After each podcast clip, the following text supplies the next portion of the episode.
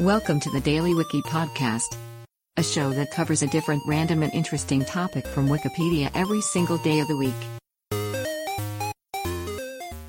Today is December 29th, and here is today's featured Wikipedia article.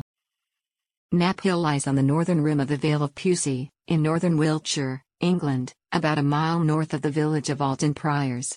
At the top of the hill is a causewayed enclosure, a form of Neolithic earthwork that appeared in England from about 3700 BC onwards. These earthworks are characterized by the enclosure of an area with ditches that are interrupted by gaps, or causeways. It is not known what they were used for, they may have been settlements, or meeting places, or ritual sites of some kind.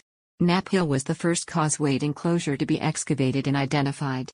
In 1908 and 1909 Benjamin and Maud Cunnington spent two summers investigating the site, and Maud Cunnington published two reports of their work, noting that there were several gaps in the ditch and bank surrounding the enclosure. The site has been scheduled as an ancient monument. About a thousand causewayed enclosures have now been found in Europe, including around 70 in Britain. Today's featured article is provided by Wikipedia. You can find a link to the article in the show notes. Help support the podcast by rating us on your favorite podcatcher, or support the show on Patreon by visiting bit.ly slash the Daily Wiki.